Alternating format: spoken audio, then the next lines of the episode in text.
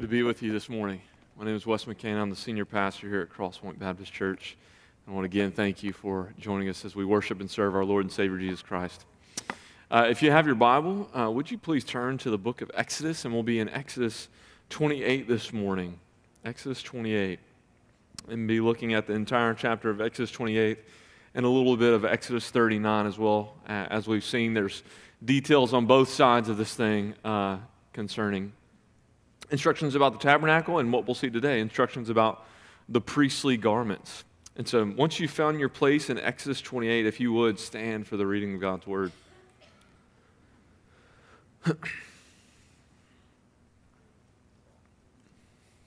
says this, "Then bring near to you Aaron your brother and his sons with him from among the people of Israel to serve me as priest, Aaron and Aaron's sons, Nadab and Abihu, Eleazar and Ithamar. And you shall make holy garments for Aaron your brother, for glory and for beauty. You shall speak to all the skillful whom I have filled with a spirit of skill, that they may make Aaron's garments to consecrate him for my priesthood. These are the garments that they shall make, a breastpiece, an ephod, a robe, a coat of checker work, a turban, and a sash. They shall make holy garments for Aaron and your brother and his sons, to serve me as priest. They shall receive gold, blue, and purple, and scarlet yarns, and fine twined linen. They shall make the ephod of gold, of blue and purple and scarlet yarns, and of fine twined linen, skillfully worked.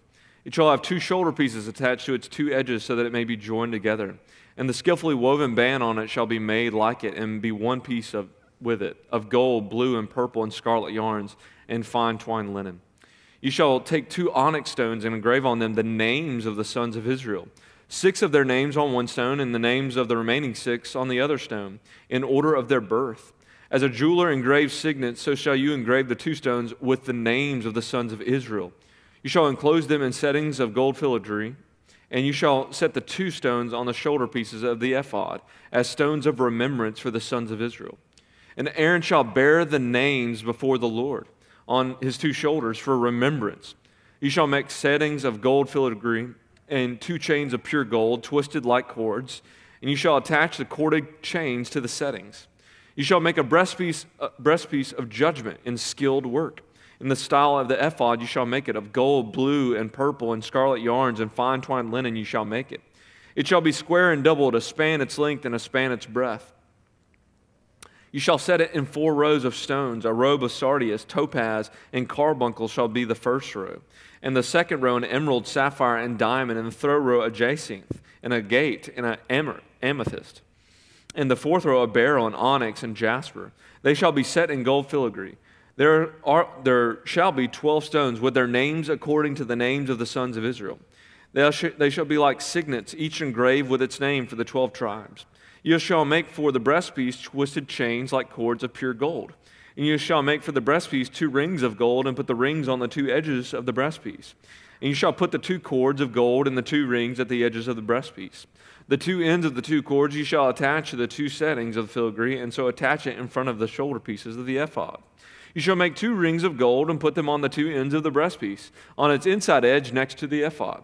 And you shall make two rings of gold and attach them in the front to the lower part of the two shoulder pieces of the ephod, as its seam above the skillfully woven band of the ephod. And they shall bind the breastpiece by its rings to the rings of the ephod with a lace of blue, so that it may lie on the skillfully woven band of the ephod, so that the breastpiece shall not come loose from the ephod. So Aaron shall bear the names of the sons of Israel in the breastpiece of judgment on his heart, when he goes into the holy place to bring to regular remembrance before the Lord. And in the breastpiece of judgment you shall put the Urim and Thummim, and they shall be on Aaron's heart when he goes in before the Lord. Thus Aaron shall bear the judgment of the people of Israel on his heart before the Lord regularly. You shall make the robe of the ephod of olive blue, and it shall be have an opening for the head in the middle of it, with a woven binding around the opening, like the opening in a garment, so that it may not tear. On its head you shall make pomegranates of blue and purple and scarlet yarns around its hem, with bells of gold between them. A golden bell and a pomegranate, a golden bell and a pomegranate around the hem of the robe. And it shall be on Aaron when he ministers, and its sound shall be heard when he goes into the holy place before the Lord, and when he comes out, so that he does not die. You shall make a plate of pure gold and engrave on it like the engraving of a signet, holy to the Lord. And you shall fasten it on the turban by a cord of blue. It shall be on the front of the turban. It shall be on Aaron's forehead, and Aaron shall bear any guilt from the holy things that the people of Israel consecrate as their holy gifts. It shall be regularly on his forehead, that they may be accepted before the Lord. You shall weave the coat and checkerwork of fine linen, and you shall make a turban of fine linen, and you shall make a sash embroidered with needlework. For Aaron's sons you shall make coats and sashes and caps. You shall make them for glory and beauty, and you shall put them on Aaron your brother and on his sons with him, and shall anoint them and ordain them and consecrate them, that they may serve me as priests. You shall make for them linen undergarments to cover their naked flesh. They shall reach from the hips to the thighs. They shall be on Aaron and on his sons when they go into the tent of meeting, or when they come near the altar to minister in the holy place, lest they bear the guilt and die. This shall be a statute forever for him and for his offspring after him. This is the word of the Lord. Let's pray. God, we are thankful that your word continues to be living and active, sharper than any two-edged sword that pierces, God, joints and marrow, God. And we even say that about Exodus twenty-eight right now, the priestly garments. And that, God, it is through your word that you expose all, God, and that we will have to stand and give an account to you.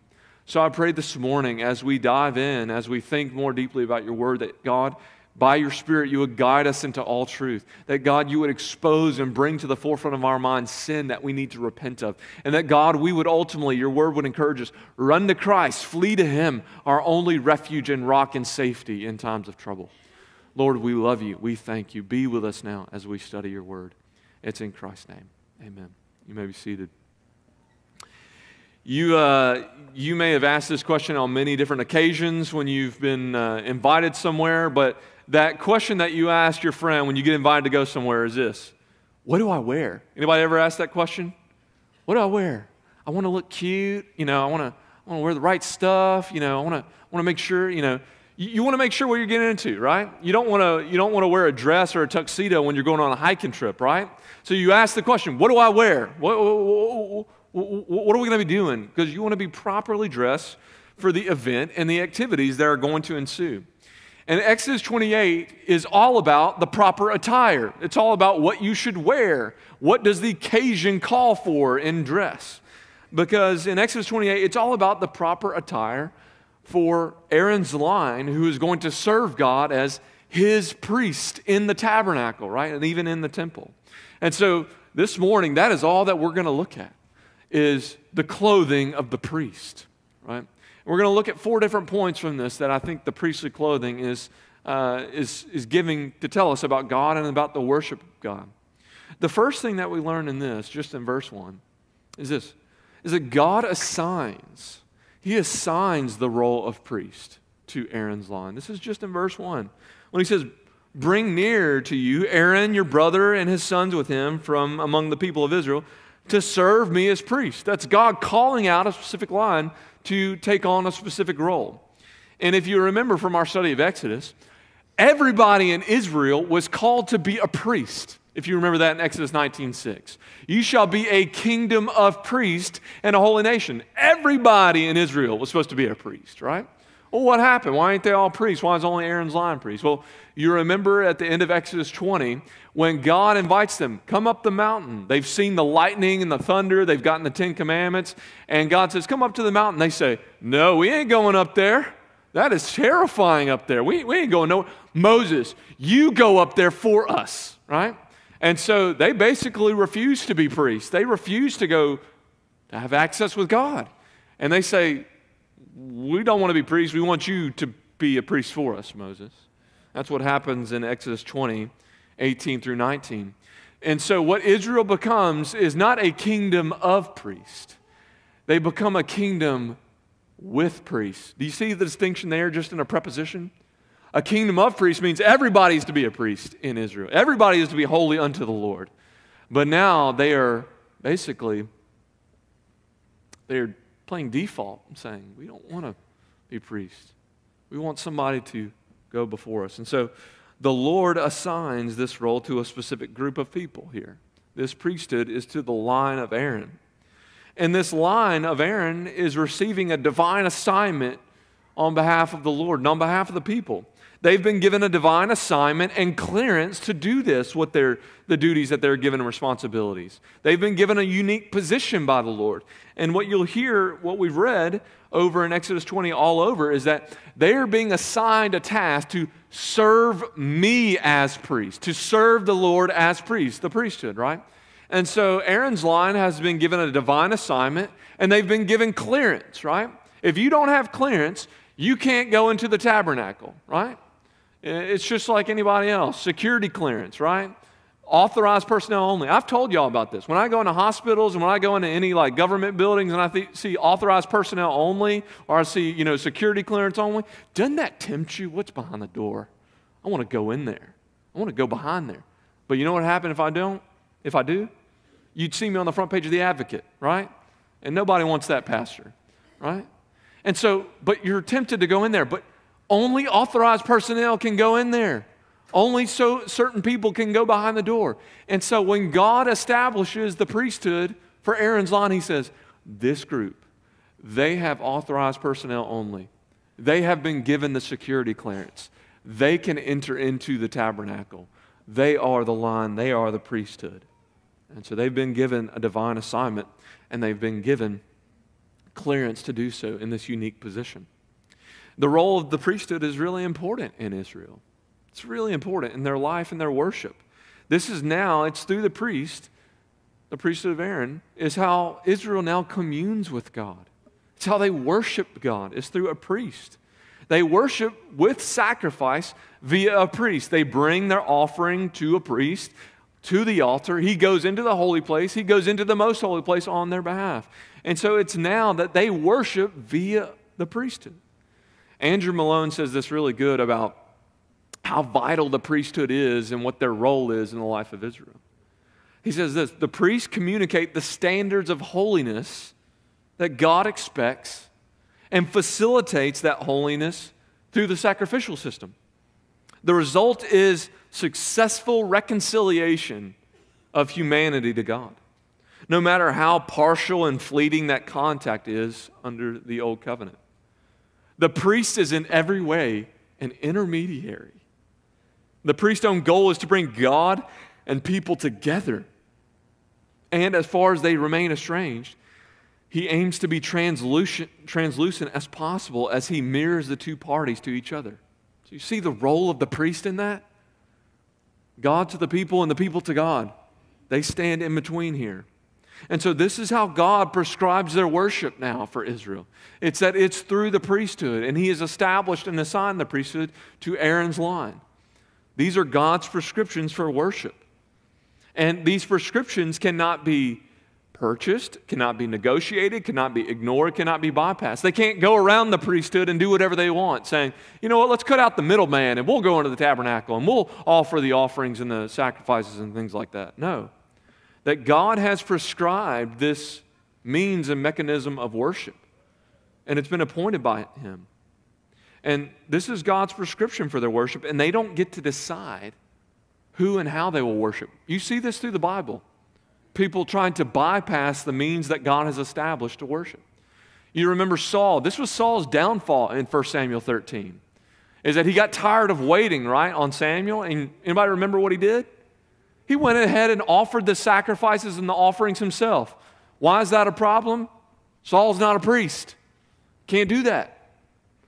Same thing that we saw last week with Ahaz in Second Kings sixteen. Not only did he remove the bronze altar that God had prescribed, not only did he basically build a new altar from a pagan altar, but then he starts offering sacrifices and offerings and incense on that altar. Again, that's a no-no, right? Because why? He's not a priest. You see the same thing in, in Second Chronicles with Uzziah. He's like, you know what? I'm taking this thing into my own hands. So he grabs a censer. He starts burning incense on the altar. And the priest all runs like, dude, stop. You, you cannot do this. You are a king. We are the priests. That's our role and responsibility that God has given us. You don't get to bypass that. Well, Uzziah didn't care, and he still did it. And guess what? He died that day. He caught leprosy in his hands by just holding the censer. And so Israel doesn't get to bypass the priesthood. They don't get to take it into their own hands. They don't get to do worship their own way, right? Because God has commanded worship and he's prescribed how it's to be conducted in Israel. And look, God is not looking for innovation. He's not looking for imagination. He's not looking for creativity. He's not looking for cleverness, ingenuity, or inventiveness in worship. He's looking for obedience in our worship. That's what he's looking for. In church, I, unfortunately, in churches today, I think that there's a lot of churches in our world and in our, you know, in our country who claim to be Christian, who claim to follow Christ, but they think their greatest goal is to be imaginative in worship, to create their own means and mechanisms for how they're going to worship God. You know, I, I've heard of a church, and I'm not trying to, like, throw churches under the bus here. I, I don't do everything right. But, you know, a church like, hey, we're going to watch movies on Sunday mornings. We're going to watch movies, and then we'll talk a little bit about God afterwards. I, look, I, I think that's insane. I think it's insane. Because that is not how God has prescribed us to worship. It's to watch movies. Look, we got movie theaters for that kind of stuff, and they're doing a pretty good job at it, right? No, God has not called us for cleverness, for ingenuity, for inventiveness. He's called us to obedience to the things that he's prescribed for worship. So church, listen to this. We worship the triune God through Christ by the power of the Holy Spirit. We worship him through the proclamation of the word, through the prayer and fellowship of the saints, through singing together, through taking the Lord's Supper and baptism together. Those are the means and mechanisms that God has prescribed for our worship. And that's what we do. That's how we worship God, right? And if these are not satisfying to us or fulfilling us, then innovation is not required. And I think that's what's become a problem sometimes in worship places. Like, you know what? We're not getting everything. I'm not getting the feeling that, you know, we got prayer, and we got fellowship, and we got singing together, and we got proclamation of the word. It's just not fulfilling me. It's not satisfying me. It's not giving me what I need. So let's try something cool and innovative, right? If that's where we've gotten to in the church and in our means of worship and mechanisms, look, if these are not satisfying what we do, what's been prescribed, it's not, not satisfying, fulfilling us, then innovation is not required. Repentance is. Repentance is. If the means that God has given us to worship him, if we say, golly, these are boring. I'm so tired of worshiping God this way. Then what's needed is not innovation. It's our repentance. God has prescribed how we're to worship. That's the best way to worship, and it needs no innovation. And more importantly is that Israel does worship through a mediator. They do worship through a priest. Praise God. We don't have to worship through a priest. You don't have to go to a priest to confess your sins. You can go directly to God on your behalf. And you know why you can do that? Because you have Christ, who is the high priest and mediator of a new covenant, a perfect covenant, a better covenant. Listen, church, we don't need a mediator. We don't need a mediatrix. We don't need an intermediary. We need Christ. First Timothy two, five through six, for there is one God and one mediator between God and man, the man Christ Jesus. He's who we need. He is our mediator. And so this is how God has prescribed our worship, is that we go to God now. On Sunday mornings as we join together to sing together, pray together, fellowship, hear God's word together, we go to God through one mediator who mediates for us this morning, the man Christ Jesus. That is him. And so God has appointed the means and mechanisms and, and instruments for our worship. The priesthood, that's the prescription for Israel's worship. Their role is to serve him. But that's not the only role and the only people gifted in worship here. He's also gifted others in Israel to serve him in different roles and capacities. And this is point number two. God assigns skilled and spirit-filled Israelites to make holy priestly garments. You know, many of you, I don't know, you probably notice about me, but I, I'm pretty uh, hip on the trends nowadays. Fashion trends, I'm up there. Uh, you know, Gucci and Ralph Lauren, Prada, uh, Louis Vu- Vu- Vuitton, Vu- Vuitton, Calvin Klein, been called by them to be a model, but turned it down for this job. You know, my favorite designer brand is Costco right now, selling great stuff. And so I had to Google all those, just F Y I, you know, famous designer brands. Well, why do people buy those brands? It's because they look nice, they're well done, they fit well, they good material. The designers who've made them are, are seem to be really smart and know what they're doing, and just they make a good product. The quality and skill is in the material itself. And, and I would say this, it does matter who makes the clothing, right? And the same thing is with the priestly garments that are made here. It matters who is designing and making the material, and that's why God tells us about them in Exodus twenty-eight, right? Is that the next two chapters, Exodus twenty-eight and twenty-nine and the following, it does spend a lot of time on the priesthood. We do learn a lot about the priest and what they do. But we're also introduced to people who are constructing the tabernacle and creating and designing the garments of those who will enter into the tabernacle. Who are these people? Well, if you look here, just in the first, first couple of verses, look at verse three. three. You shall speak to all the skillful whom I have filled with a spirit of skill that they may make Aaron's garments. So these people are described as people with skill, who've been filled with a spirit of skill to do what they've been called to do. The builders and the clothing designers are given skills by God to prepare a place and the people for worship. If you would turn with your Bibles just two chapters over to chapter thirty-one. And we've looked at this before, these two particular people. But just look at verse, verses one through eleven when we're talking about Aholiab and Bezalel. It says this, the Lord said to Moses, see, I have called by my name Bezalel the son of Uri, son of Hur, the tribe of Judah, and I have filled him with the Spirit of God, with ability and intelligence, with knowledge and all craftsmanship, to de- devise the artistic designs to work in gold, silver, and bronze, and cutting stones for setting, and carving wood to work in every craft. And behold, I have appointed with him Aholiab, the son of Ahimesac, of the tribe of Dan, and I have given to all the able men ability, that they may make all that I commanded you, the tent of meeting, and the ark of the testimony, and the mercy seat on it, and all the furnishings of the tent, the table and all its utensils, and the pure lampstand with all its utensils, and the altar of incense, and the altar of burnt offering with all its utensils, and the basin and its stands, and the fine worked garments, the holy garments for Aaron priest, and the garments of his sons for the service as priest, and the anointing oil and the fragrant, the incense of the holy place, according to all that I have commanded you, they shall do. These people have been given spirit of skill, of will, understanding, and knowledge to take part in the building of the tabernacle and preparing the priest to enter into that tabernacle. God has gifted them with skills, and they are using it to bring God glory in the construction of the tabernacle, these people. Look over in verse in chapter thirty-five real quick. Similar things are said about these people, starting in verse thirty of chapter thirty-five.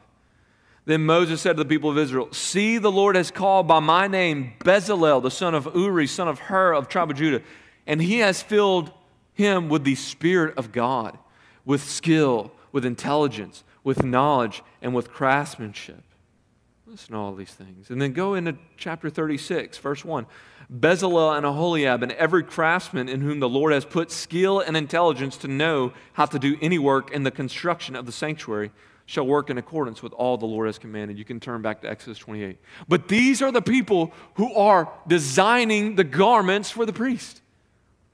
God has given them skills. He's given them gifts, talents to take part in building God's holy dwelling place. This is them.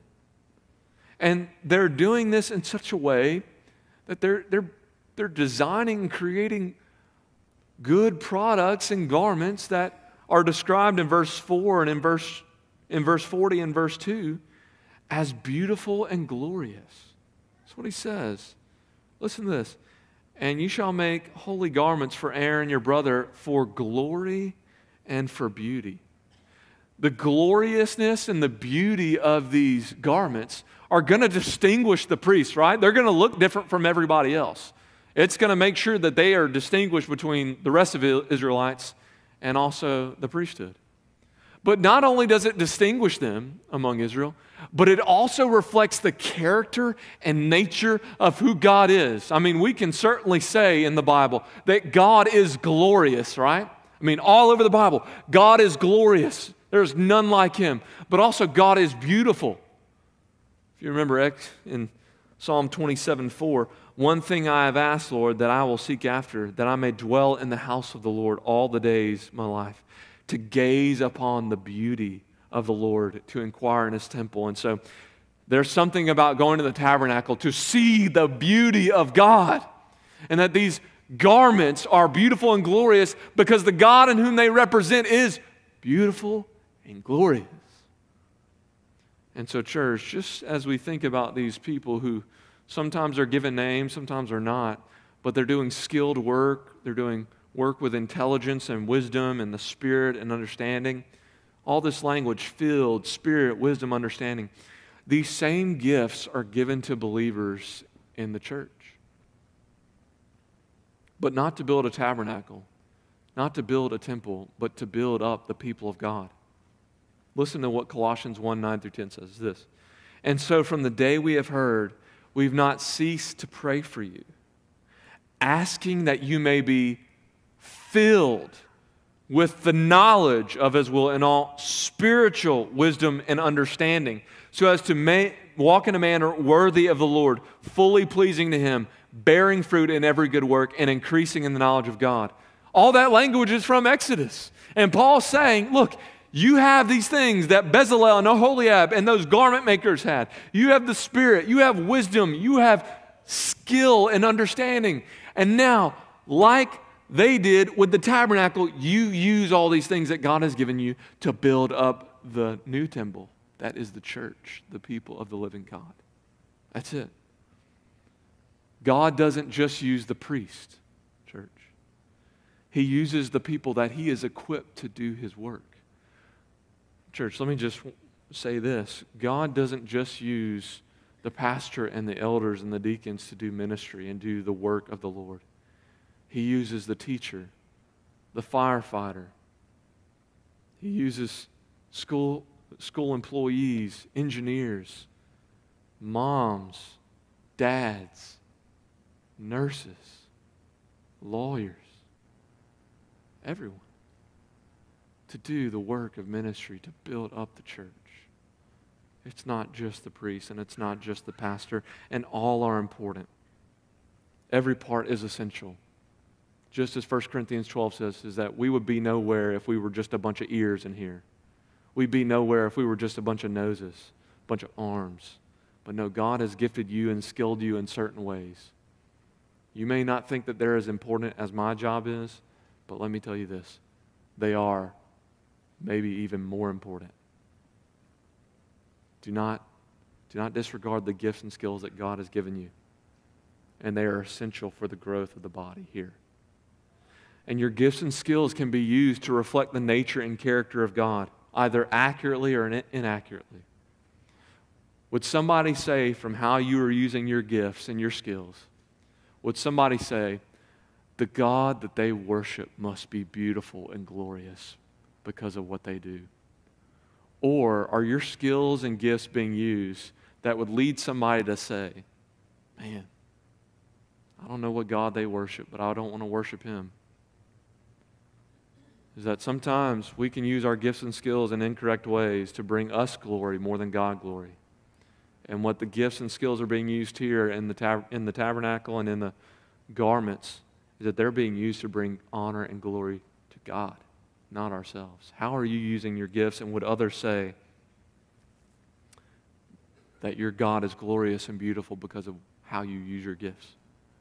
Third point is that God conveys the significance of worship in the design of the priestly garments.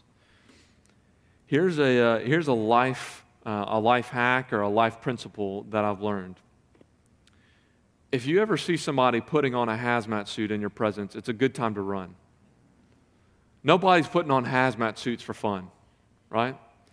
When you see somebody putting on a hazmat suit, you know, okay, something serious has gone down, and I need to get as far away from this place as possible, right? the layers and the design and the features of ha- hazmat suits just convey the seriousness of, of a situation, right? And I would say this is the layers and the precision and the detail and the nuance and the specificity of the priestly garments communicates the seriousness of what is taking place in the tabernacle. The worship of the holy God. That's what's so serious. So let's look at a couple of these pieces here that they have to put on. You know, you look at the ephod, that's the first thing that's told that, that they're to make and put on. And it holds the two onyx stones. Onyx is a stone that you find back in Genesis two twelve. They put on the two onyx stones, and they these onyx stones have the names of the sons of Israel engraved upon them. And these stones are set upon the shoulders of the ephod of the priest. It next moves into the breast piece, which is the, the piece that gets the most attention and detail in this chapter. And this is the item that, you know, the, these twelve stones will be on. And these twelve stones will have the names of Israel on them. And then you have the robe, which holds the ephod. But it will also have uh, special bells on it that will be heard when the priest goes in and out of the holy place. We actually discussed this a couple weeks ago at our, at our home group. That they'll have these holy bells, and you see in verse thirty-five that they, ha- they have these holy bells. Why? That they may not die. They won't die. Then you have the turban or the headdress or crown kind of feature that engraved upon it on his forehead says, "Holy to the Lord." And this is a reminder that the person who wears this is God's designated and approved servant of His holy place and representative of Israel. Then in verses forty through forty-one, it's even giving details about the coats and the sashes and the caps that, that Israel's sons are to wear. And Israel is to clothe them, to anoint them, ordain them, consecrate them. And this is a sign that says that Israel recognizes that this is the means that they are going to worship God. It's kind of like a, a hooding ceremony, you know, when you go to see somebody who gets their master's or their doctorate, you know, they come over and they put a hood on them, and everybody in the crowd and the person who does it is recognizing that an accomplishment has been made. This person is now a doctor or is now, uh, you know, has achieved a significant accomplishment. It's a recognition of those things. And so when Israel comes and they put the garments on these priests and they put the sashes and cloaks and turbans and all these things, it's their way of recognizing, hey, God has prescribed this and we are following it and we recognize that this is His prescription. We recognize the significance. God is even concerned with the holy undergarments in here. Stan Smith already told me he has holy undergarments too. I said, no visual, please. And so, do you see the, the, the features? Are God is so concerned, not just about the exterior, He's gone down to the underwear of the priest, right? He's gone down to that. Even those have specifics and nuances to them. God is even concerned with is what is underneath the priest's robe, and that his naked flesh would not be exposed. And we talked about this a few weeks ago, or a few weeks ago, a few months ago in Exodus twenty, Uh, twenty-six, that when a priest goes up on the altar, they need to be careful because their nakedness can profane the altar. And so God's saying, let's take care of that so that you don't profane the holy place. You are to wear undergarments. You're to wear undergarments. And what's interesting about this is that, you know, back in Genesis one and two, nakedness in the garden, that was a feature of the garden, nakedness was. They were naked and not ashamed. But now, everybody is clothed now. To enter God's presence, you have to be clothed. It's basically indicating the tabernacle is not the same as Eden. It's a picture of what is to come, but it's not the same. Something's changed, and that is sin. God is clothing the priest so that they can enter into His presence. And so the priestly garments aren't negotiable. They can't be altered. They are prescribed items that are necessary for the worship of God, to be accepted by the Lord, and most importantly, so that the priest doesn't die, right?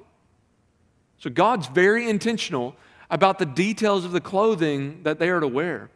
And the details convey that God takes the worship of Himself seriously, and that there is danger in treating God flippantly, absent-mindedly, casually, disrespectfully. Douglas Stewart, this is a long quote, but I feel like I, I need to read this to you. It says this: the answer is that conscious faith is central to religious ritual. What we do is backed by what we believe. Right? The person who takes communion, the Lord's Supper, thinking that it's a snack during a worship service, does not renew in covenant obedience Christ's death until He comes, but rather just eats some food, in violation, of course, of the purpose of the ritual in First Corinthians eleven.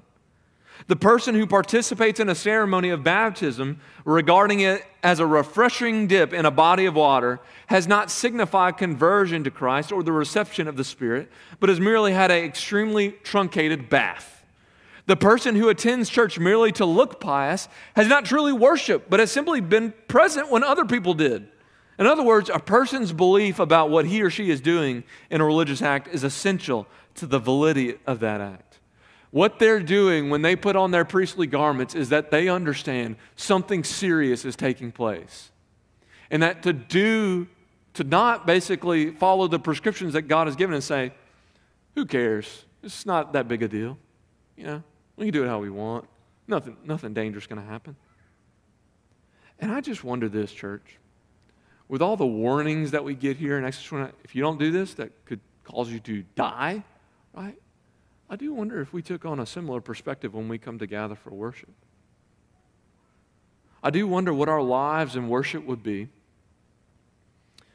What would they be like if we prepared ourselves like the priest in mind and in heart with a holy fear that believes if we do this flippantly, it could cost us our lives?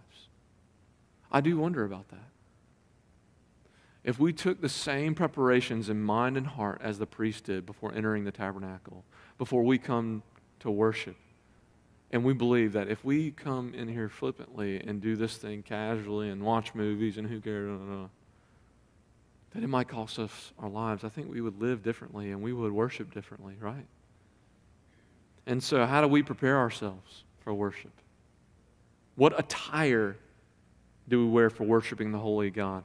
Well, I'm not going to get up here and say everybody needs to be in a tuxedo, everybody needs to wear a three-piece suit, dresses, everything like that, hats, all those things. I'm not talking about that attire for worship. Because you can look the nicest you can and still have the most unholiest of heart. How should we prepare our hearts for worship? Holiness. Holiness. Romans thirteen fourteen, rather clothe yourselves with the Lord Jesus Christ and do not think about gratifying the desires of flesh. Colossians three thirteen through seventeen. It, it has these two phrases, put off and put on. Basically, take off and put on, clothe yourself is the word there in Colossians three. Take off sin, put it to death, get rid of it, get away from it, stop doing it. And then put on holiness and righteousness, love for one another, sing together, go hear God's word together, all those things. That's how we prepare ourselves for worship. That's how we prepare ourselves, by putting off sin, repenting of sin, saying, yesterday's sin, I'm putting it to death. This morning, I'm choosing Christ. I'm choosing to live like Christ this morning. That's how we prepare ourselves for worship. Are we all doing that this morning when we woke up? I can tell you that. I, that's not my every Sunday morning experience. That's how we prepare ourselves for worship, church. And a day is coming when Christ returns that we will be perfectly clothed in holiness and righteousness, and we will be perfectly ready with the correct attire for worship when we worship the Lamb of God all forever and all eternity. Zechariah talks about this in Zechariah fourteen, verses twenty through twenty-one. It says this really interesting word. He says, even the horses on that day when Christ returns will have holy to the Lord inscribed upon them. That means, that's the same words here in Exodus twenty-eight saying, everybody is going to be ready to worship God when Christ returns. Everybody, are you ready? Have you put off sin? And have you put on the clothes of righteousness that is in Christ Jesus? Fourthly, God assigns responsibilities to the priests, which are reflected in their garments. You know, uh, with military officers, you can tell a military officer by the insignia that they have, right? You can, you can see what rank they hold, and it notifies those others who see them of what rank they hold. And when you have a rank, when you have a different rank, rank comes responsibilities, right? You know, the higher you go, the more responsibilities, the more oversight, the more task that you might be given, right? Special task.